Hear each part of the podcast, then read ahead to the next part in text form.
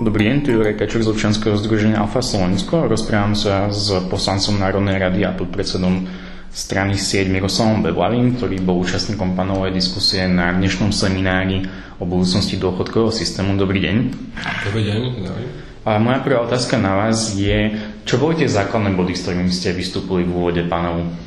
Snažil som sa zdôrazniť e, tri veci.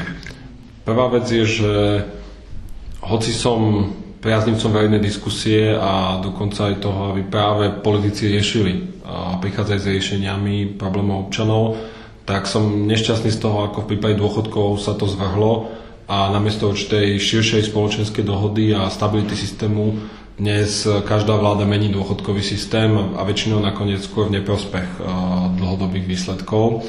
Takže som zdôraznil, že práve v prípade dôchodkov možno aj za cenu kompromisu, ale je podľa mňa dôležité nájsť celospoločenskú alebo minimálne väčšinovú zhodu na tom, ako to má vyzerať a minimálne v ktorých veciach by sa už uh, dôchodkový systém nemal meniť a takáto zhoda by mala nájsť aj svoje vyjadrenie v ústavnom zákone.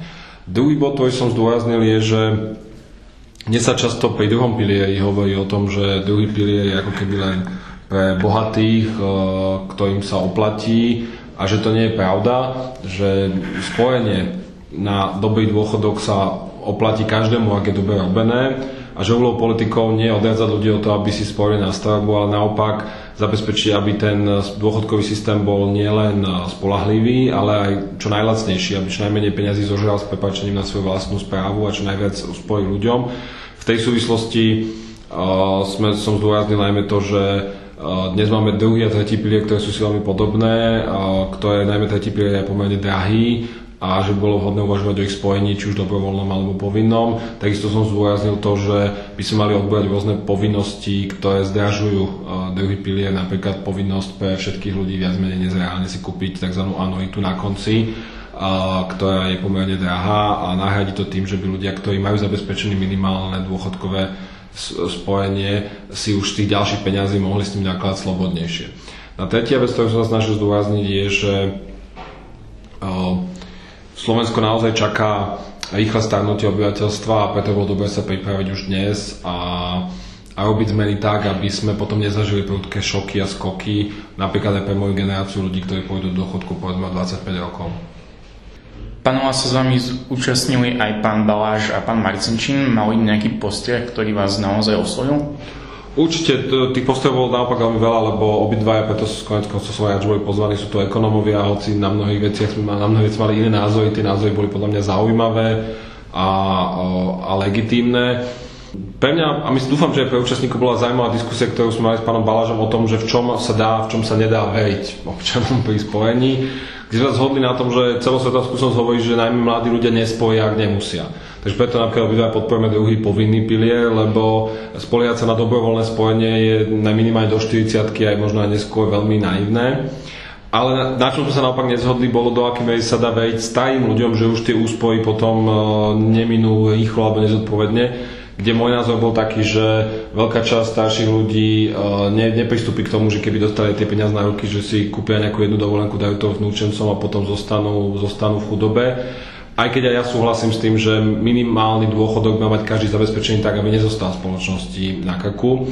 A pán Balaš bol skeptickejší v tom, že si myslel, že pri starších ľuďoch treba oveľa prísnejšie regulovať, ako s tými peniazmi môžu nakladať. Čo poviete na výrok pána Marcinčina, že súčasný stav vlastne každému vyhovuje?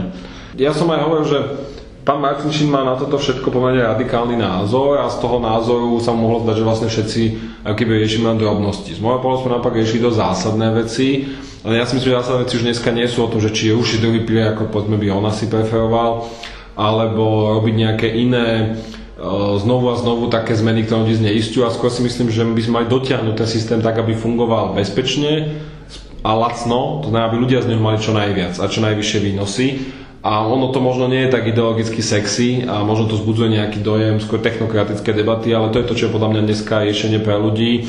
Nie sa púšťať do nekonečných ideologických zápasov, kde už sme možno minimálne 10 rokov svetkami toho, ako napríklad Robert Fico, David Kaník si zaplichli zástavu a už, už neriešia problémy občanov, ale už skôr obhajujú nejaký svoj ideologický postoj. Odznelo neskôr v rámci diskusie s publikom niečo, čo vás prekvapilo alebo s čím ste naozaj zásadne nesúhlasili? Tá diskusia bola dobrá, ja neviem, ja to tak nehodnotím, že s čím som súhlasil a nesúhlasil. Veľmi zaujímavé bolo to upozornenie na konci od pána Vania, demografa, že e, demografia je kľúčová, pokiaľ by sa vám podá, a teda by som povedal, rodinnú politiku nemôžno od, odlišovať od dôchodkov, lebo ak sa nám to podarí zlepšiť, tak aj tá váha tej dôchodkovej zmeny môže byť oveľa menšia, lebo jednoducho, ak bude viac detí, tak nemusíme až tak riešiť to, že starne populácia, naopak ak tých detí bude málo, tak tá ťažoba dôchodkového systému bude ešte o to väčšia. Takže to nevyhnutné a často zabudané pripomenutie toho, že rodinná politika je súčasť dôchodkovej politiky, keď to tak môžem povedať, bolo podľa mňa veľmi dôležité. Moje meno je Juraj Kačura, rozprával som sa s Miroslavom Beblavým, poslancom Národnej rady a podpredsedom strany Sieť. Ďakujem. Ďakujem aj ja.